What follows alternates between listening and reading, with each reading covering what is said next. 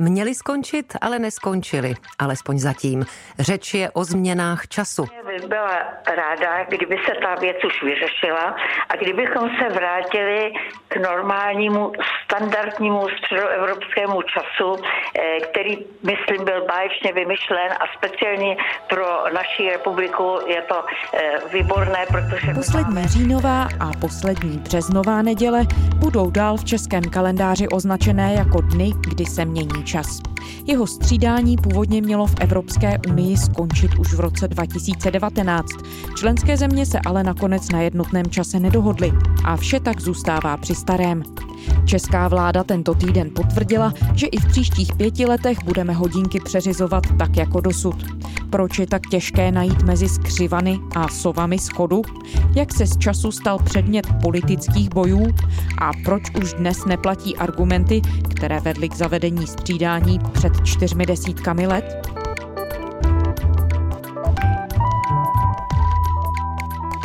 Je čtvrtek 16. září, tady je Lenka Kabrhelová a Vinohradská 12, spravodajský podcast Českého rozhlasu.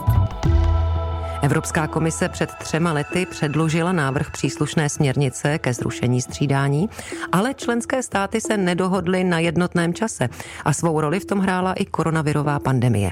A tak se bude čas v Česku měnit i v dohledné době. Děkuji ministrině práce a sociální věcí, paní Jana Maláčová.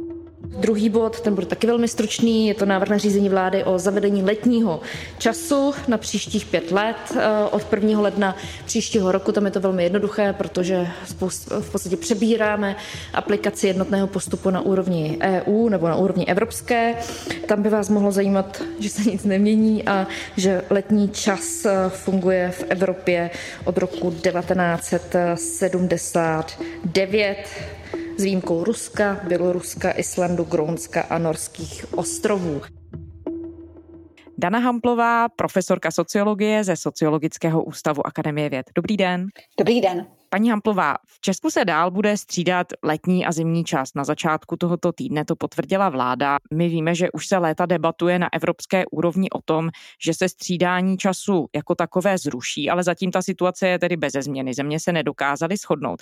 Můžu vás na úvod poprosit, mohli bychom zmínit, proč je vlastně nutné střídání času ukončit? Tak já nevím, jestli bych řekla slovo nutné, já bych možná spíš použila slovo vhodné, protože v tom střídání času žijeme a nějakým způsobem v tom fungujeme, takže to není něco, co je opravdu nutného, ale je to určitě vhodné. A ty změny s přechodem na letní čas jsou spojené s celou řadou sociálních ekonomických problémů. A ještě nutno podotknout, že v podstatě ty problémy s přechodem času jsou vždycky na. Na podzem nezaznamenáváme téměř žádnou změnu nebo žádné problémy. A ten jarní přechod, to už máme velmi dobře zdokumentováno, je spojen s celou řadou problémů. Například prudce narůstá počet dopravních nehod, protože lidé spí kratší dobu, jsou unavenější.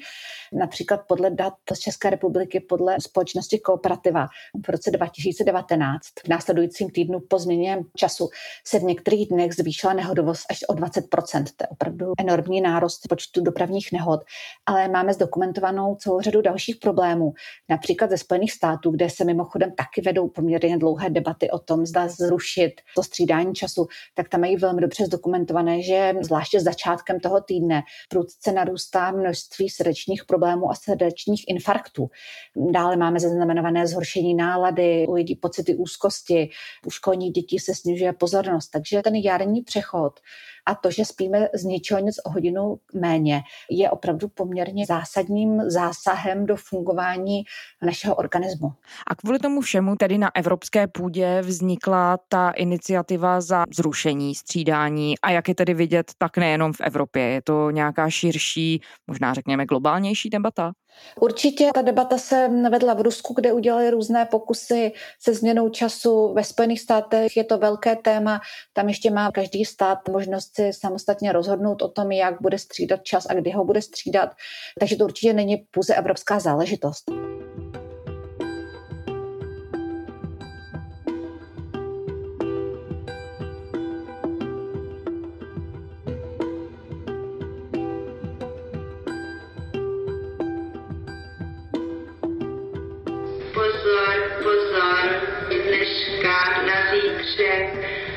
Končí u nás letní čas. Už se vám někdy stalo, že jste se k ránu probudili a zjistili, že probuzení bylo předčasné a proto si můžete ještě hodinku přispat?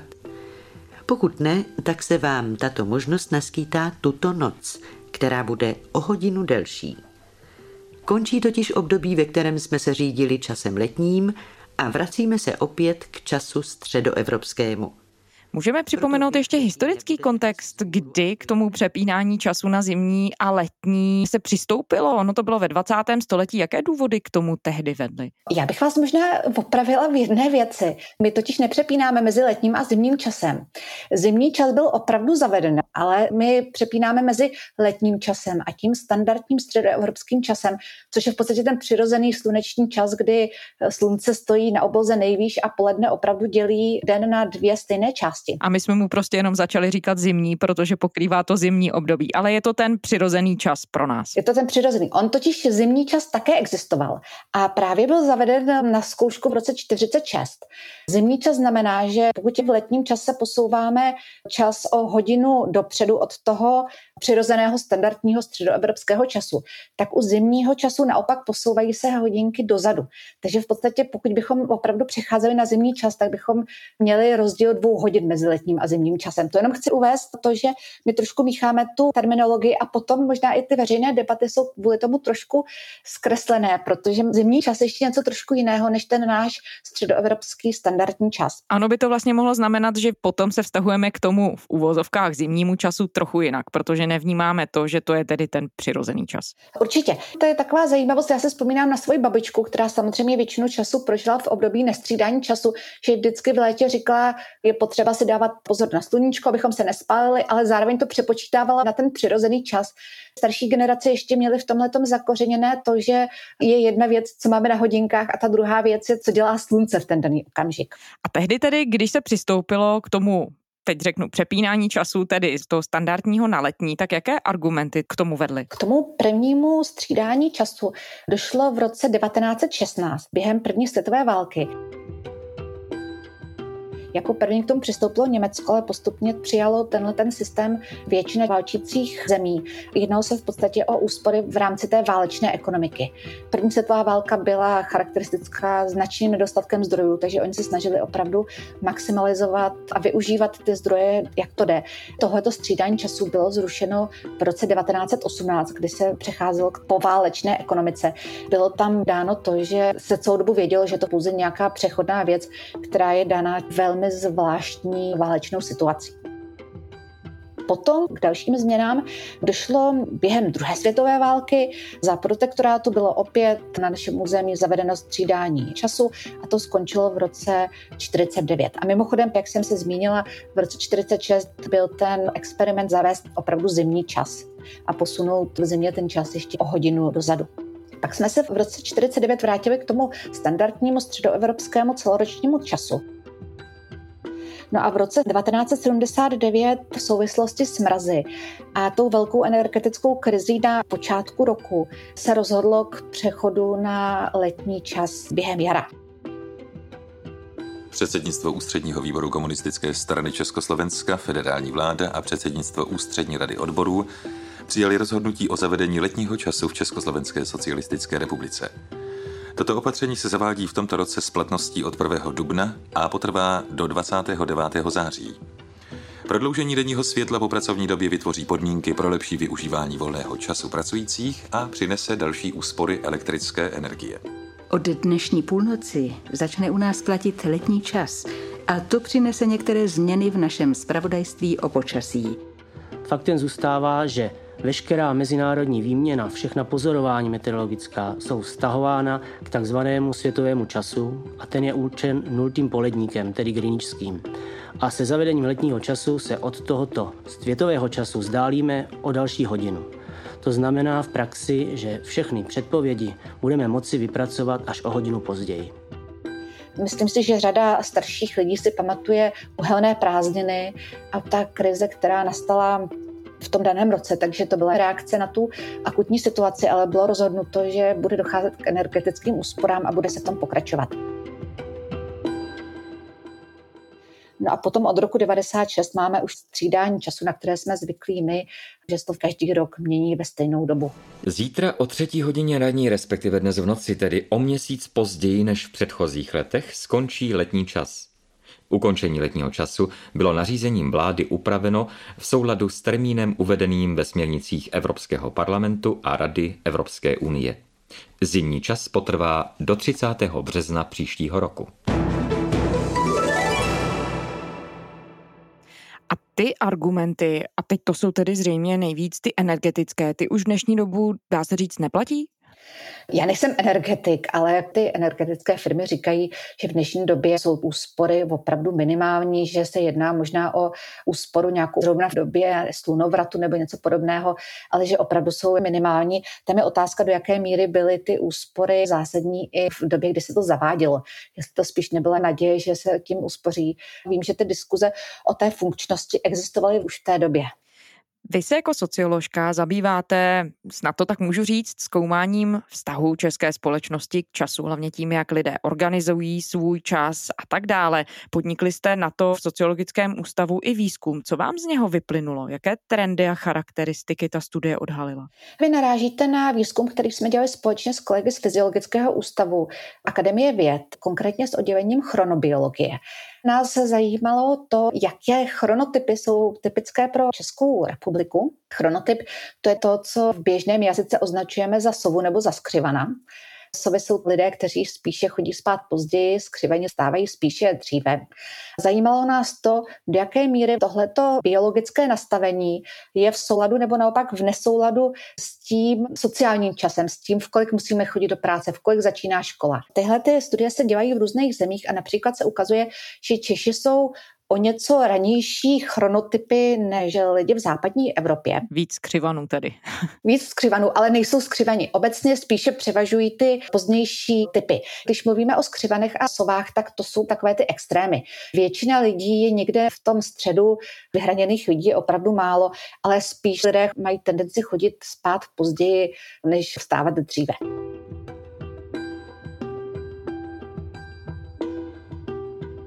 Mimochodem to srovnání s tou západní Evropou je zajímavé v tom, že Ono se to občas vysvětluje tím, že František Josef vstával velmi brzo, tak kvůli němu musíme všichni vstávat velmi brzo.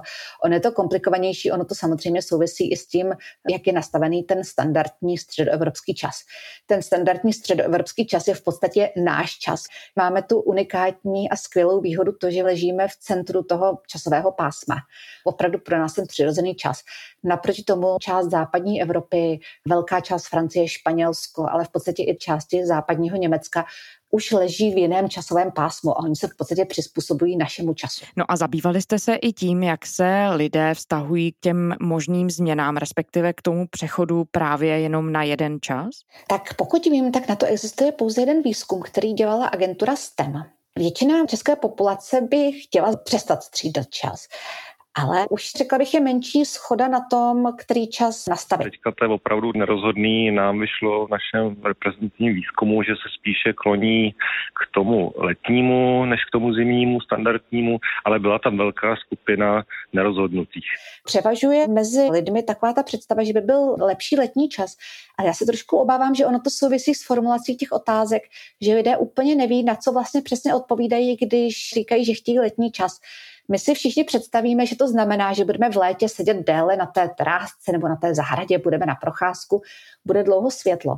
Ale neuvědomujeme si, že to znamená taky to, že v zimě budeme mít výrazně déle ráno tmu. V podstatě to bude třeba znamenat to, že děti ty první dvě hodiny déle budou mít ve tmě. V podstatě to bude znamenat, že v prosinci bude tma do 9 hodin dopoledne. A to si myslím, že je ten problém, který si lidi neuvědomují, že když se řekne letní čas, tak my si představíme pouze ten dlouhý letní večer, ale nevíme, nebo si spíš neuvědomuje, co by to znamenalo pro zimu.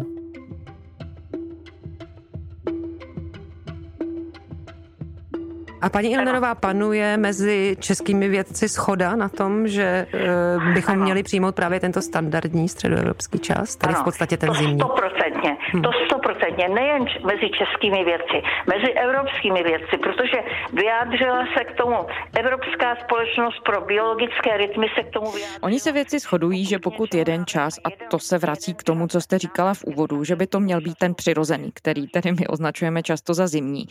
Čím to tedy věci vysvětlují, jaké dopady by mělo to trvalé zavedení letního času na zdraví, na psychiku lidí? Dá se říct, že by tam skutečně byl třeba i nárost nějakých civilizačních nemocí, chorob, o kterých jste mluvila v úvodu?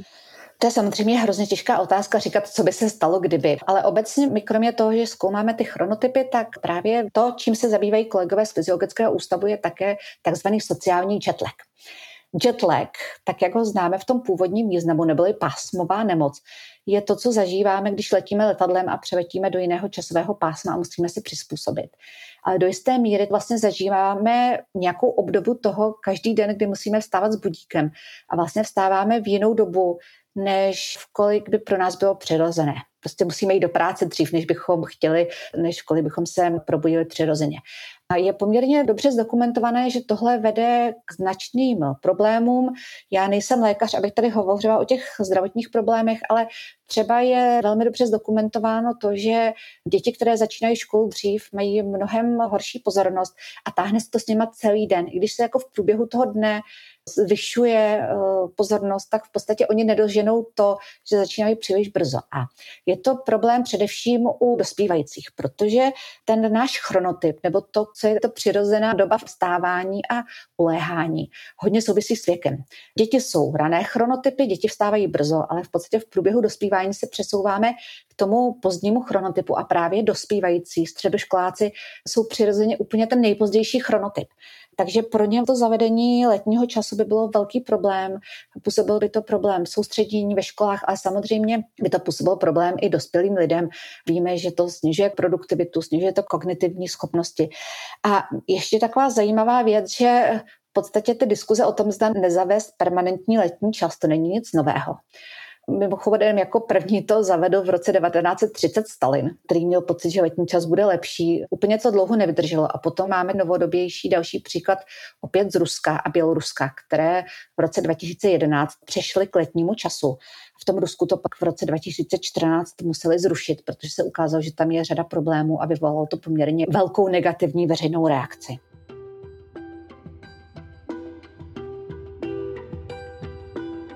Evropa v noci přešla na letní čas. Dvě hodiny po půlnoci jsme si posunuli ručičky na třetí a noc tak byla o hodinu kratší.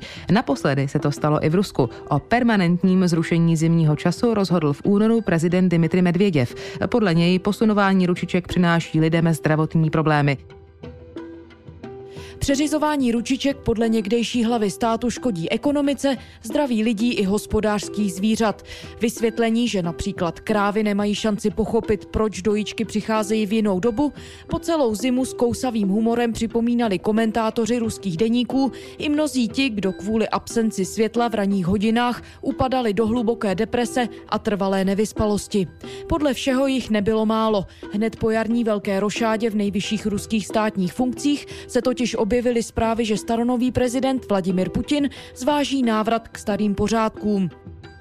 Не собираюсь за это хвататься. Давайте вернемся еще раз, пообсуждаем. Если мы убедимся в том, что подавляющее большинство граждан считают, что лучше оставить, как было раньше, мы так и сделаем.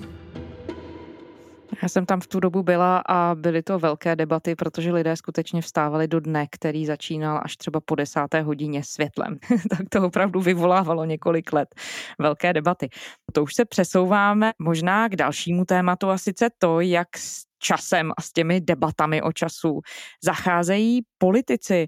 Evropská unie, teď jsme to zmiňovali, se snaží tedy sjednotit ten přístup. Proč se tu změnu nedaří prosadit? Je na to nějaká odpověď? Já si myslím, že ono se z toho stalo takové, řekněme, politikum v okamžiku, kdy vůbec Evropská unie zvedla tu otázku, jaký budeme používat čas. a udělala takovou tu veřejnou konzultaci, jaký čas lidé chtějí. Ponechá si Česká republika zimní nebo letní čas? Podle Evropské komise by se měla co nejdříve rozhodnout a začít se na to připravovat. Nejenom Česko, ale i další státy Evropské unie k tomu vyzvala eurokomisařka Violeta Bulcová. V Bruselu představila harmonogram zrušení střídání času. Střídání času podle ní už nedává smysl. Státy je obvykle zaváděly v 70. letech v souvislosti s ropnou krizí. Úspora energie je dnes ale minimální. Evropská komise také přihlédla k výsledkům ankety, které se zúčastnilo přes 4,5 milionu Evropanů. Portugal, Cyprus, Poland. Portugalci nebo Poláci si v ní většinou přáli zachování pouze letního času, kdežto například Finové by uvítali jen astronomický čas platný v zimě, uvedla Bulcová. Já se přiznám, že mi to trošku připadá jako otázka, jak rychle bych chtěla, že se má otáčet země kolem své osy, nebo jak dlouho by mělo trvat léto.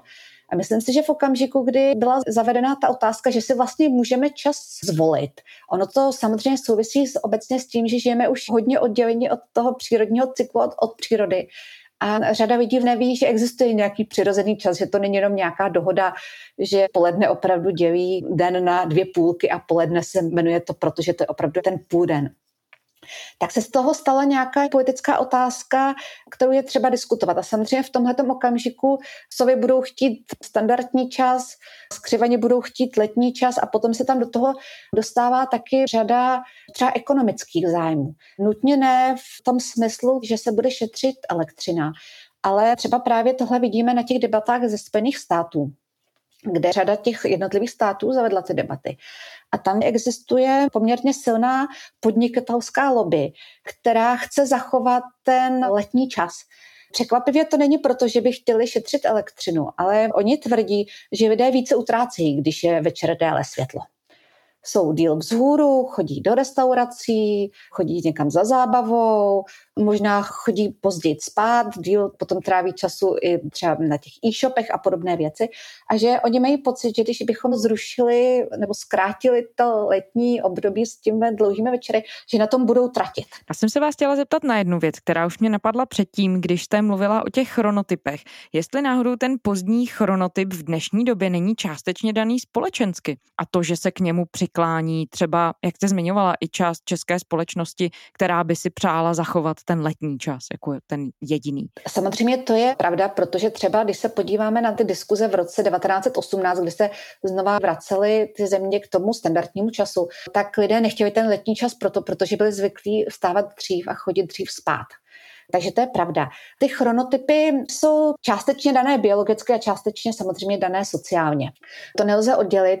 Ono to hodně souvisí třeba i to, kolik trávíme času v přirozeném světle.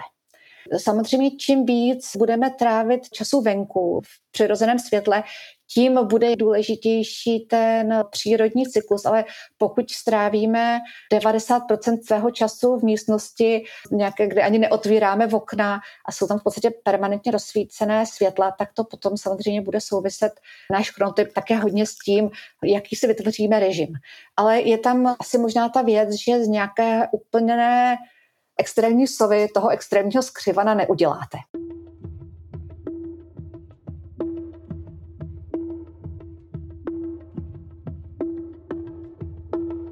Ta debata o změně času sice neplní první stránky novin trvalé, ale zdá se, že kdykoliv se objeví, tak ji provázejí poměrně silné a často až vyhrocené názory. Prostě každý na to má nějaký pohled, protože každého se to nějak týká. Dá se z vašeho pohledu momentálně předpovědět, jak dlouho s námi ještě tahle debata o střídání času ještě bude? Vidíte vy i vzhledem k tomu, co jste říkala o té politické scéně, o tom, jakým způsobem se vyvíjí společnost, jak o tom tématu debatujeme, nějaký konec na obzoru té debaty? Upřímně řečeno, já ho nevidím a já si myslím, že eh, ta diskuze bude pokračovat ještě spoustu let a dokud se nenajde konsenzus, který se podle mě nenajde, tak se asi teďka v tuhle dobu zachováme to střídání času. Tam je samozřejmě úplně jiná otázka to, jestli je opravdu nutné, abychom všichni měli, nebo všechny země měly stejný čas.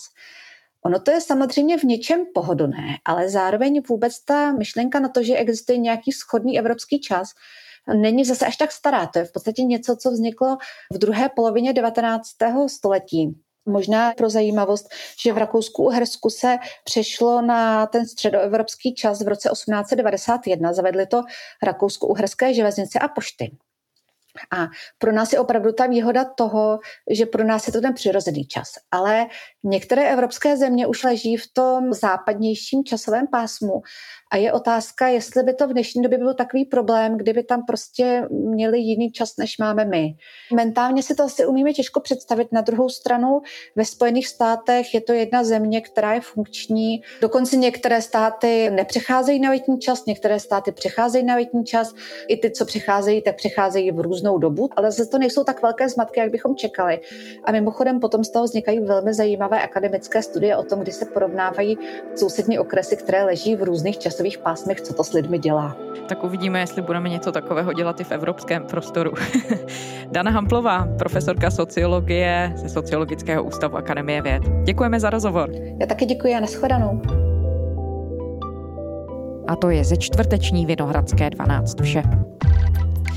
Díky, že posloucháte. K našim dílům se můžete kdykoliv vrátit na serveru iRozhlas ve všech podcastových aplikacích i v aplikaci Můj rozhlas, kde je také všechno ostatní rozhlasové audio. A ještě naše adresa vinohradská 12 zavináč rozhlas.cz To byla Lenka Kabrhelová. Těším se zítra.